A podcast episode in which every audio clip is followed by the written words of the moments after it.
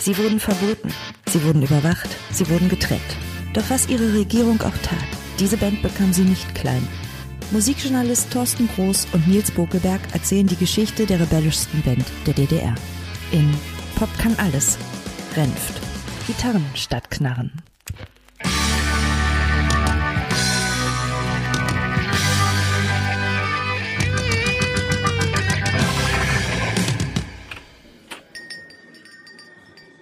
Klaus Renf Combo, ne? Ich meine, also das, das ist schon allein so Bandnamen, das kennen wir auch sonst.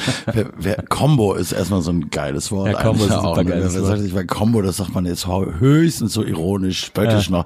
So wie Kapelle war damals, glaube ich, auch ein ganz normales Wort zum Beschreiben einer Band. Ja. So ausgestorbenes Vokabular, wo man schon mal weiß, okay, ich habe noch nie was von Klaus Renf Combo gehört, aber das muss wirklich lange her sein, dass jemand eine Band so genannt hat. Das, Ja, das ist ja, äh, äh, ich habe auch mal gelesen, ich glaube in einem Interview hat er das selber erzählt, dass äh, das äh, Combo war das coolere Wort, das man sich als Band geben konnte. besser als Kapelle oder ja, ja, viele waren immer so Quintett und Quartett und so. Immer irgend so ein Name und dann Quintett, Quartett. das ist Jazz, ne? Das genau. ist so das, das Naja, genau. Und wer cool sein wollte, hat sich Combo genannt. Wow. Wir haben das jetzt hier alle gehört. Wir haben alle dieses schöne Gespräch gehört von zwei Herren, die sich über eine Combo unterhalten. Aber natürlich weiß ich, dass der geneigte Hörer jetzt denkt, okay, wir starten mit ins Gespräch ein, aber was soll das? Deswegen an dieser Stelle möchte ich das alles einmal kurz unterbrechen und sagen, herzlich willkommen zu Pop kann alles, herzlich willkommen zur Geschichte der Band Renft, beziehungsweise der Klaus Renft Combo. Wir wollen euch alles über diese Band erzählen, wir wollen euch die gesamte Historie dieser Band erzählen und in der heutigen Folge soll es um die ganz frühen Anfänge der Klaus Renft Combo gehen. Wer sind wir? Das ist einmal Thorsten Groß. Thorsten Groß, einer der wichtigsten deutschsprachigen Musikjournalisten. Er äh, war früher selber Musiker, hat dann für den Musikexpress und für die Tipp geschrieben, Seminare gehalten, ähm, hat beim Uncle Sallys geschrieben, auf motor.de, gehörte fünf Jahre zur Redaktion des deutschen Rolling Stone. Ähm, er war Chefredakteur der Specs, schrieb ein Buch über Motown und ist einfach bekannt als Autor, Redakteur, Moderator, Reporter, Print, TV, Radio, Süddeutsche Zeitung, Spiegel Online, Radio 1. Also überall, wo es in Deutschland um Musik geht, hat dieser Mann seine Finger im Spiel. Er hat auch das Beastie Boys Buch aufs Deutsche übersetzt zum Beispiel. Und mit ihm unterhalte ich mich, Nils Bokeberg. Ich war äh, in frühen Zeiten Viva-Moderator habe dann sehr viele verschiedene Leben äh, gelebt, habe unter anderem Regie studiert, habe äh, auch immer Musik gemacht, habe auch immer über Musik geschrieben und äh, jetzt bin ich endlich hier angekommen beim wunderschönen Podcast Pop kann alles, wo wir uns Fälle der Musikgeschichte raussuchen, die irgendwie was Besonderes sind. Und die Klaus Renft Combo beziehungsweise Renft hat es uns da für die erste Staffel angetan, weil wir diese Geschichte für etwas sehr Besonderes halten. Und ich würde sagen, wir hören jetzt einfach mal diesen zwei älteren Herren weiterhin dabei zu, wie sie sich über die Band unterhalten. Also Klaus Remft hieß auf jeden Fall ja eigentlich gar nicht Klaus Remft. Ja. So geht's ja schon mal los. Ne? Jedenfalls Klaus hieß er schon, aber nicht Remft, nämlich äh, Jentsch eigentlich ja. Ne? Genau. Ja, Klaus Jentsch, äh, aufgewachsen in Gernewitz, kleines Kaff ähm, in Thüringen irgendwo und ähm, ja, also in den Krieg geboren, 42. Die Mutter hat immer so ein bisschen, hat so ein bisschen so ein Gewese um den Vater gemacht, ähm, wenn der, wenn der kleine Klaus irgendwie dann äh, für seinen Vater gebetet hat, weil der im Krieg war oder so, hat die Mutter immer gesagt, ja, bet mal nicht für den. also so irgendwie etwas seltsam, unangenehme äh, Situation zwischen Mutter und Kind, aber äh, gut, wenn die Mutti das sagt, dann äh, wird das wohl einfach so gemacht. Klaus! Jetzt aber ab ins Bett! Ja, Mami, sofort. Ich muss noch gerade mein Gebet sagen. So. Also. Lieber Gott, mach mich fromm, dass ich in den Himmel komm und schick mir schnell meinen lieben, guten Vati nach Hause. Das mit dem lieben guten Vati, der wiederkommt, das lass mal lieber weg. Hä? Und äh, ja, die hatten da so eine Molkerei, also die haben da in der Molkerei gelebt. Der Vater war wohl auch Chef dieser Molkerei, der kam dann irgendwann wieder aus, aus Kriegsgefangenschaft, aus amerikanischer Kriegsgefangenschaft, zwei, drei Jahre nach Kriegsende. Und dann hat er da auch wieder die, diese Molkerei übernommen. Die war wohl so ein Riesenbetrieb da so. Und das war ja damals äh, im Osten, also da war ja dann auch schon DDR, war ja seit, also mit Kriegsende äh, 49 bestand ja die DDR, ehemalige sowjetische äh, Besatzerzone. Und da gab es ja eben immer diese, diese VEBs, diese äh, volkswirtschaftlichen Betriebe. Und äh, diese Molkerei war so eine und mhm. war wohl in der Region verantwortlich für alle Milchprodukte, die man da kriegen konnte. Also durchaus nicht unbedingt Working Class, ne? Genau. Be begüterter Background, kann man schon sagen bei ihm auf jeden Fall, ne? Total. Also irgendwie scheint der da irgendwie ganz gut aufgewachsen zu sein, so wie so gut wie man nach dem Krieg halt aufwachsen konnte. Ist ja auch so Dörfer, die waren ja dann auch wenig zerstört und so, da war ja nichts, was willst du da kaputt machen? Dann ist er aber mit äh, elf, glaube ich, mit seiner Mutter in die Stadt gezogen. Nach Leipzig, aber wir müssen noch genau, also und dann hat er irgendwann nämlich auch erfahren, dass nämlich dieser Vater, für den er nicht beten sollte, gar nicht sein Vater war. ja, genau. Das hat ihm die Mutter dann, glaube ich, irgendwann erzählt, sondern sein eigentlicher Vater war ein Arzt äh, aus äh, Leipzig oder nee, aus einem Nachbarort, genau, der, der, der, äh, ein Arzt jedenfalls, mit dem wahrscheinlich eine Affäre irgendwann mal bestand, aber viel mehr weiß man dann darüber auch nicht so richtig, ja. ne? Also ob da nochmal irgendwo ein Verhältnis irgendwie Kontakt gesucht wurde oder so. Aber er hieß dann eben irgendwann Klaus Remf, das ist nämlich, weil er den Mädchennamen seiner Mutter angenommen hat, sozusagen. Genau. Also das ist wahrscheinlich seine Form des Protests. Ja. und zu sagen, dass ja nicht sein Vater war. Ja, das glaube ich. Lustigerweise, das muss man dazu sagen, also es ist ja eh so ein bisschen wie, wenn Blinde über Farbe reden, weil wir beide jetzt quasi als totale Vollwessis. also äh, äh, so westlich wie wir äh, kann man irgendwie kaum äh, sozialisiert sein. Hier über eine totale Ostrock-Legende sprechen. Äh. Ich komme aus Aachen, das ist ja so ziemlich die westlichste Stadt genau. Deutschlands. Also das ist dann schon genau. fast Belgien und Holland.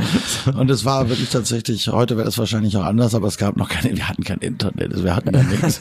Und dadurch war tatsächlich die DDR ja auch gefühlt sehr, sehr, sehr weit weg und habe auch später, erst bin viele Jahre später dann nach Berlin gezogen natürlich. Und dann war das natürlich nicht nur durch die Wiedervereinigung näher, sondern auch geografisch näher. Und dann habe ich erst überhaupt mal angefangen, mich da tiefer mit zu beschäftigen. Es war damals tatsächlich so weit weg, so Frankreich, Belgien und Holland waren halt näher so, ne? Ja. Was man aber merkt, und das finde ich total, du hast vollkommen recht, ne? Wir sind aus unberufenem Munde, sprechen wir hier über, eine, über ein ja, nationales Kulturheiligtum sozusagen ja. der, der DDR-Rockmusik. Äh, wenn man aber, finde ich, das ist mir immer wieder aufgefallen, seitdem wir uns hier mit, mit Klaus Remf und all diesen Dingen beschäftigen, wenn man aus einer heutigen Perspektive gerade nochmal auf diese ganz frühen Jahre, über die wir ja jetzt sprechen, über so eine Nachkriegssozialisation, Kindheit, 50er Jahre, dann werden wir es gleich noch haben, erste Kontakte mit Rock'n'Roll oder so, ja. dann ist es eigentlich im Grunde nahezu deckungsgleich mit ähnlichen Biografien, die wir aus, von westlichen Musikern wie Udo Lindenberg oder so zum Beispiel kennen. Also die, die Parallelen sind viel, viel größer als die Unterschiede. Und wir reden ja jetzt auch gerade über eine Zeit, ich meine, es gab ja noch keine Mauer und nichts, klar, die, die Systeme ja. wurden langsam installiert.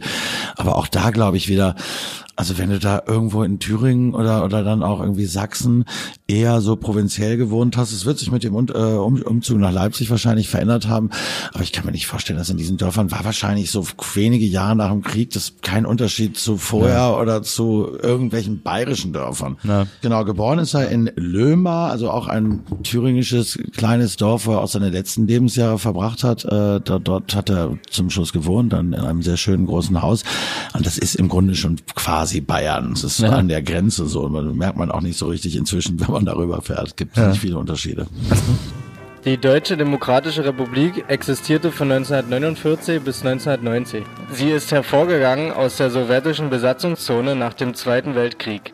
Als immer mehr Bewohner die kommunistische und realsozialistische Diktatur verließen, wurde durch den Bau der Berliner Mauer die Abwanderungsbewegung eingedämmt. Mit dem Ministerium für Staatssicherheit, kurz Stasi, wurde ein Überwachungsapparat im Land installiert, der alle Lebensbereiche des Volks durchdrang der Reformwille der Sowjetunion unter Gorbatschow und die Weigerung der damaligen Führung der DDR da mitzumachen, sorgte zusammen mit den friedlichen Protesten der Bürger und einer Riesenausreisewelle für die Wende und den Mauerfall am 9.11.1989 und somit für das Ende der Deutschen Demokratischen Republik.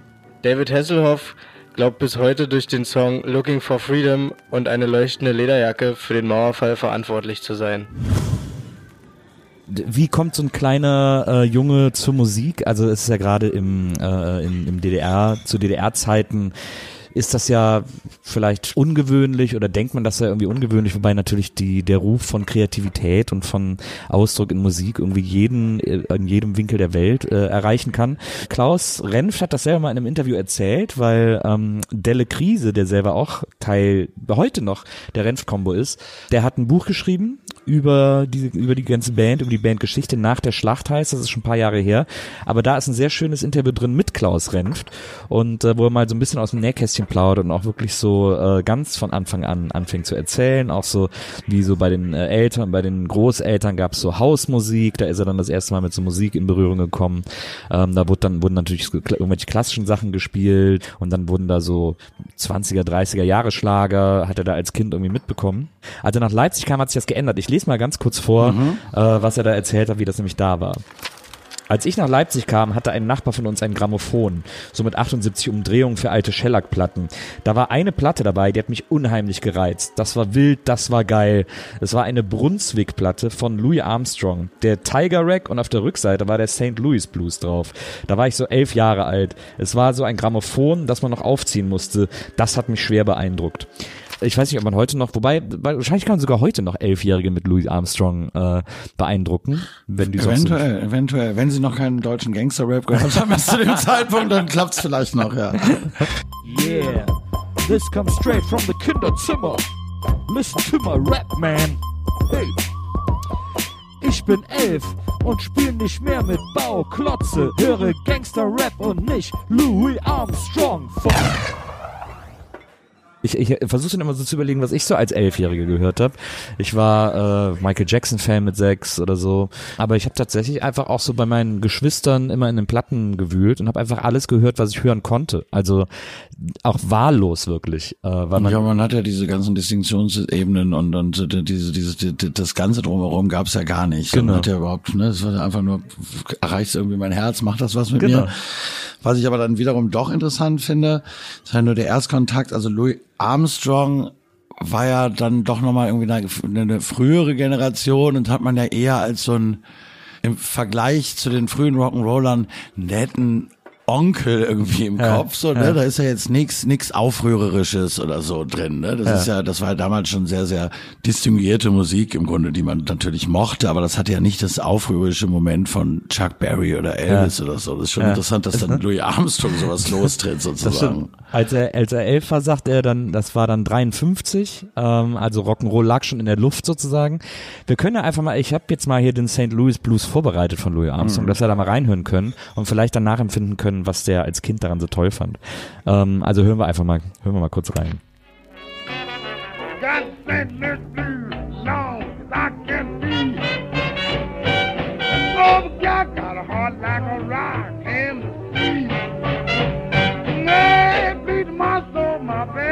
trying to quit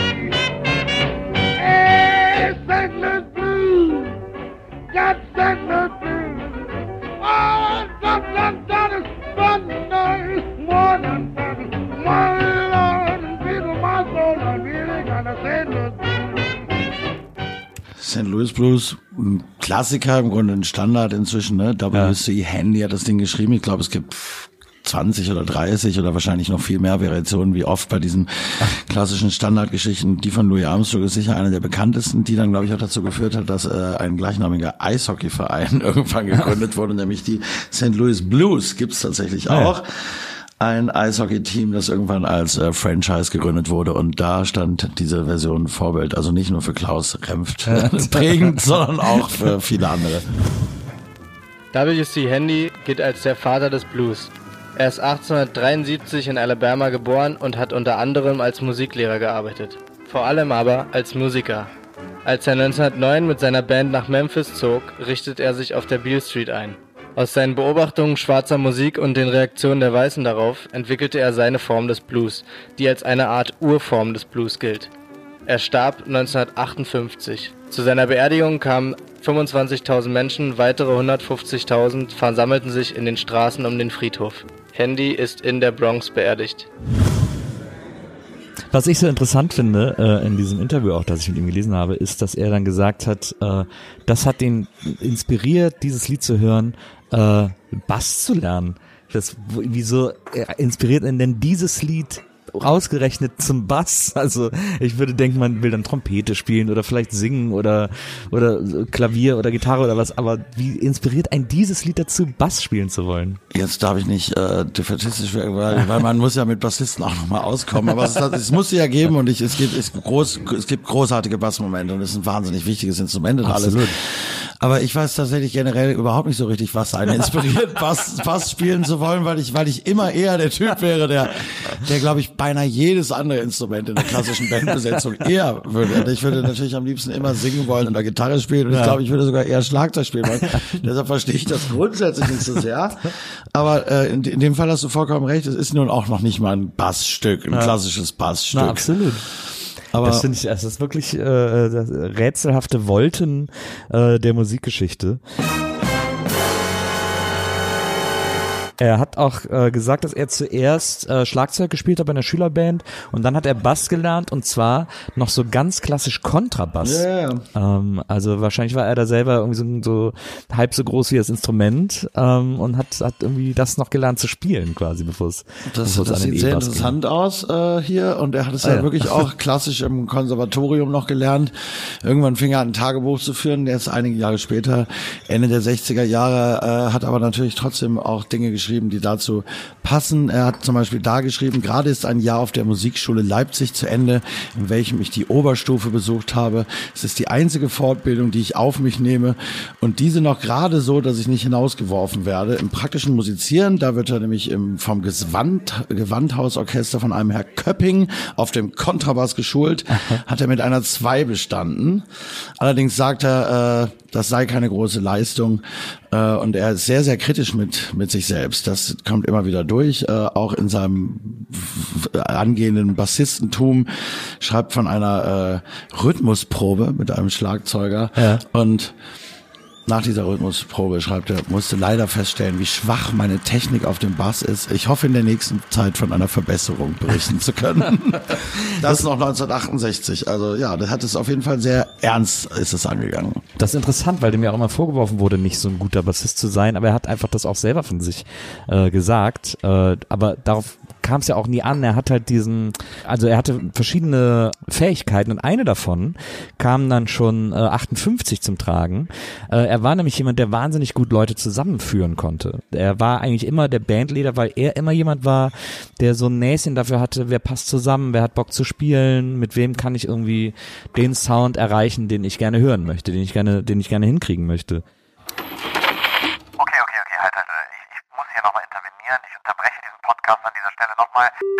Mal ganz kurz, was wir jetzt auf der Habenseite haben. Klaus also als junger Mann hat beschlossen, sich Renf zu nennen, wegen seiner Mutter und hat Bass gelernt, wegen Louis Armstrong. Alles zum Teil seltsame Gründe, aber sei es wie es ist. So ist das manchmal im Leben. Es ist ja auch nicht immer alles unbedingt so wahnsinnig logisch. Und jetzt denke ich aber, sind wir langsam bereit und es ist an der Zeit, mal zu hören, wie es denn zu den ganzen Bands kam und wie das mit den Bands dann eigentlich endlich losging, denn dafür sind wir schließlich alle hier. Wir wollen ja wissen, wie Klaus Renft zu seinen ganzen Bands kam. Und darum soll es, soweit ich das richtig verstanden habe, jetzt gehen. Deswegen gehen wir sofort wieder zurück in das Gespräch von Thorsten Groß und mir. Seine erste Band, die er zusammen äh, gebastelt hat aus, aus verschiedenen Leuten, hieß dann Die Kolibris. Ja.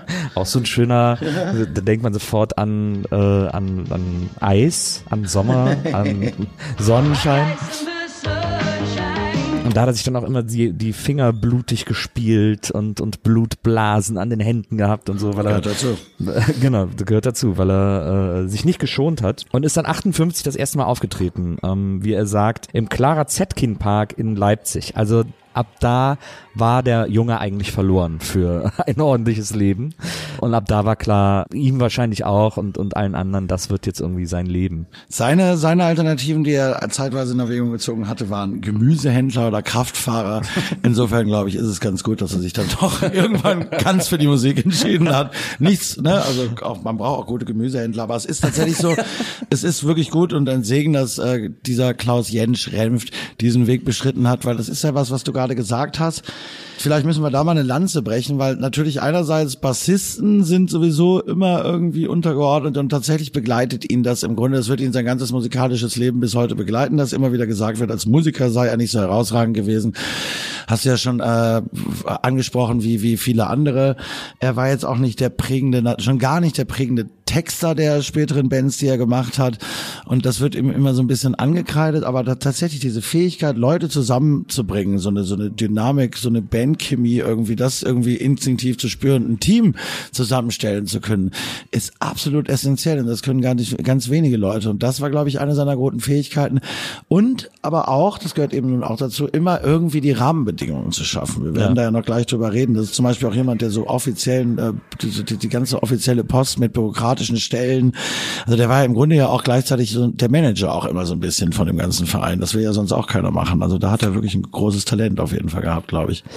Jetzt äh, darf man natürlich nicht den Fehler machen, wenn man Renft kennt oder wenn man die Renft, äh, äh Klaus Renft Combo kennt, äh, das was die quasi in der ersten Version der Klaus Renft Combo gemacht haben, dafür zu halten oder damit zu verwechseln, wofür die in den 70er Jahren standen. Diese erste Klaus Renft Combo, die er da mit Freunden gegründet hat, das war eine Unterhaltungsband und die haben meistens in den gleichen Kneipen gespielt. Er hat auch mal gesagt, die haben immer in der gleichen Kneipe gespielt, weil äh, es war einfach viel zu mühsam mit der Straßenbahn den Kontrabass durch die Gegend zu transportieren, so alleine deswegen deswegen hatten die immer so feste Engagements. Oh, oh, die Tür ist auf. Komm schnell. Pass auf. Warte, ich heb an. Ah, warte. Oh, ich hab. Oh, ist das schwer. Warte, und jetzt. Pass auf. Nee. Ja, warte, geh du hin ein bisschen. Nein. Na, nach links, nach links, nach links, links, links, links, links, links, nach links. Nein, nein, nein, nein, nein, nein, hoch, hoch, hoch, nein, nein, runter, runter, tiefer, tiefer, runter, runter. Nein, nein, nein, nein, nein, links, warte, warte, rechts, rechts, Stückchen rechts, rechts, rechts, rechts, links. Warte, ich hab, ah, Mist. Ah, warte. Ah, ich hab ihn gleich. Warte, ich hab ihn gleich durch die Tür. Warte, warte, warte. Nee, links, links, links, links, links, links, links. Nein, nein, nein, nein, nein. Warte, warte, warte. Rechts, rechts, rechts, rechts. Ah, geschafft. Ah, wie kriegen wir ihn gleich wieder raus? haben aber okay verdient und haben da aber eigentlich größtenteils gecovert. Also ähm, er hat irgendwo äh, in diesem Interview hat er erzählt, sie haben Bill Haley gecovert. Äh, hier sagt er noch, unser Motto war der Show-Song von dem. Also es ging immer darum, dass man als Band irgendwie auffiel und brillierte, aber fast nie mit eigenem Material, sondern einfach mit. Aber das ist ja auch, ne, also auch da wieder die Parallelen größer als die Unterschiede. Das ist ja die klassische Geschichte von von so Rock'n'Roll sozialisierten Musikerlaufbahnen äh, überall auf der Welt, aber auch natürlich in Westdeutschland der frühen 60er Jahre. Man hatte irgendeine Band, mit der man immer nur gecovert hat. Ich meine, auch die Beatles haben ja, das war ja sowieso ganz normal, dass man einfach gecovert hat, ja. bevor dann irgendwann die Beatles eben angefangen genau. haben, eigene Songs zu schreiben. Ja, genau. Kann man sich vorher im Grunde nicht vorstellen. Die Beatles haben unter anderem folgende Lieder gecovert. Twist and Shout, Please Mr. Postman, Roll Over Beethoven, You Really Got a Hold on Me, Money That's What I Want, Long Tall Sally, Rock'n'Roll Music, Everybody's Trying to Be My Baby, Dizzy Miss Lizzy and Maggie May. Und hier ging das ja noch viele Jahre so weiter. Also ob du dir, du kannst ja von Lindenberg bis Westernhagen oder sonst was. Und das ist eigentlich eine sehr gute klassische Schule, die Remf da irgendwie in den ganz frühen Jahren schon gemacht hat.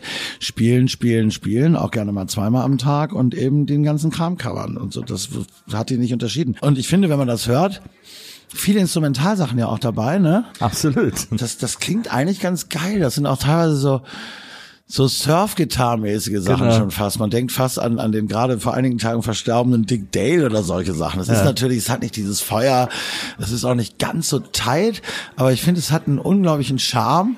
Wahrscheinlich könnte man es irgendwie in einem Quentin Tarantino-Film irgendwo unterbringen und es würde keinem auffallen.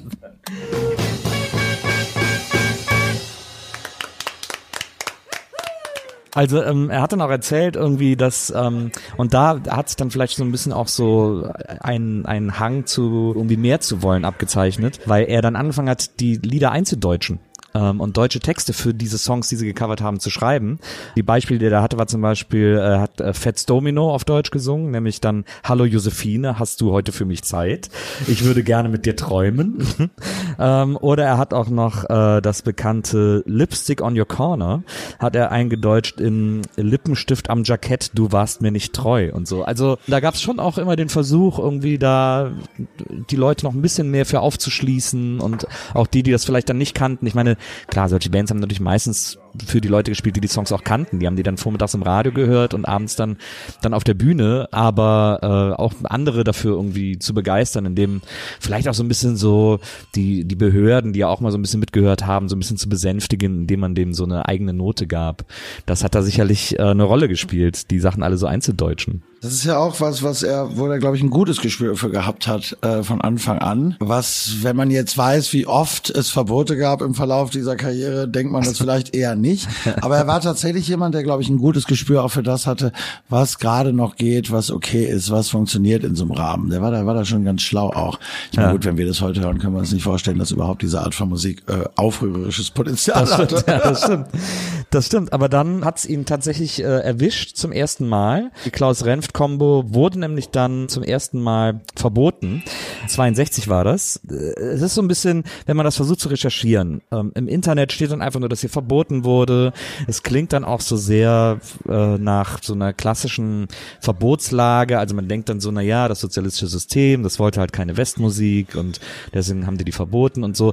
Ganz so einfach ist es nicht. In dem Fall, das mag später äh, der Fall gewesen sein, da kommen wir dann auch noch zu, bei den Butlers, aber bei der ersten Version der Renft-Combo gab es so ein bisschen einen anderen Grund, ähm, den er dann auch im Interview erzählt hat. Da, das habe ich mir hier kurz im Interview angestrichen. Ich lese mal kurz vor.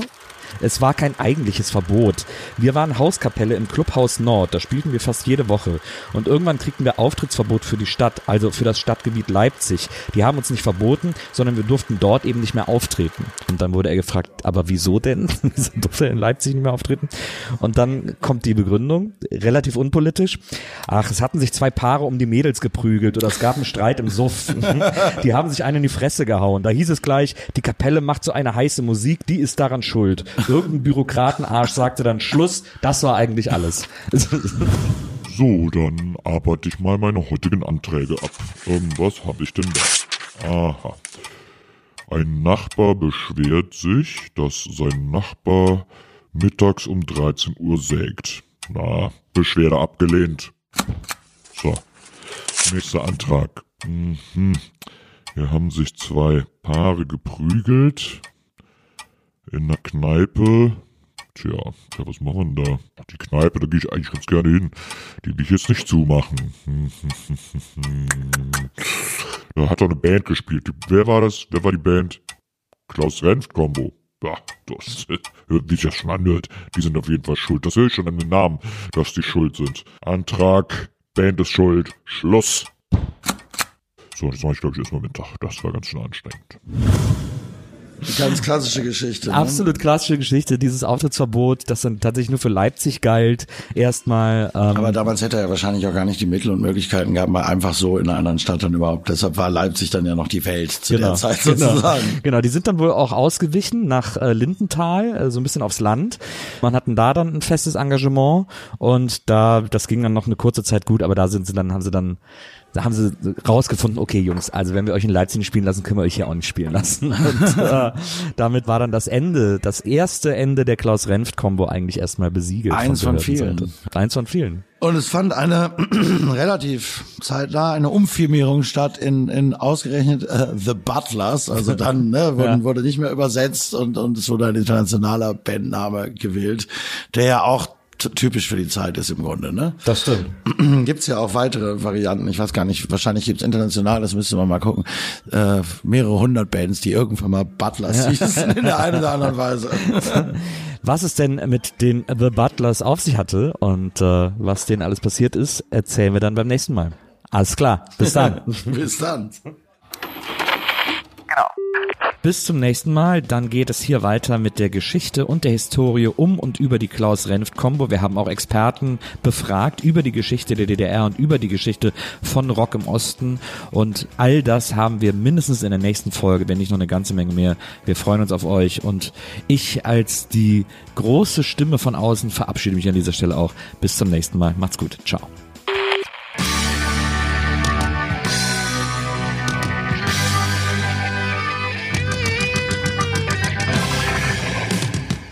Kann alles. Renft. Gitarren statt Knarren. Ist eine Lautgutproduktion. Moderation, Interviews und Recherche Thorsten Groß. Moderation und Drehbuch Nils Bokelberg. Schnitt Maike Nissen. Produktion Pool Artists. Katrin Lugert, Marketing und Sales, Anja Kurz, Content und Social Media, Sven Rühlicke, Management Lautgut und Ruben Schulze-Fröhlich, Projektleitung. Mehr Informationen zu Pop kann alles findet ihr auf Facebook unter Pop kann alles und auf Twitter at Pop kann alles. Euch hat dieser Podcast gefallen? Dann hört doch auch einmal in eine unserer anderen Produktionen rein, wie zum Beispiel Ich hau ab, die Geschichte einer Republikflucht. Erzählt wird die Geschichte von Hansi, der mit 17 Jahren versucht hat, aus der DDR zu fliehen. Mit 17 wollte ich ja Republikfluchtversuch machen, weißt ja. Warum überhaupt? Warum?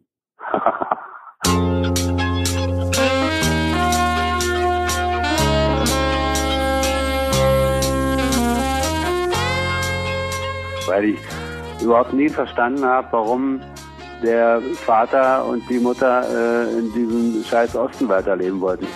Das ist Hansi.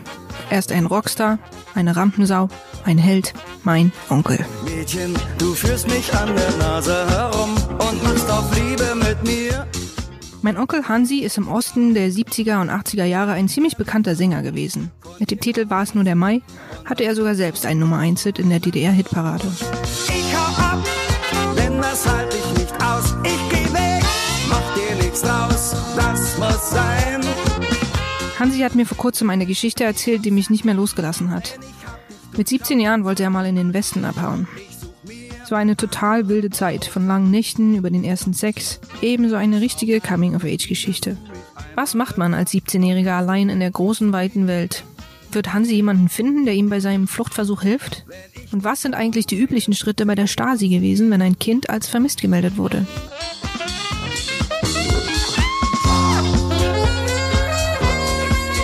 Ich hau ab. Die Geschichte einer Republikflucht.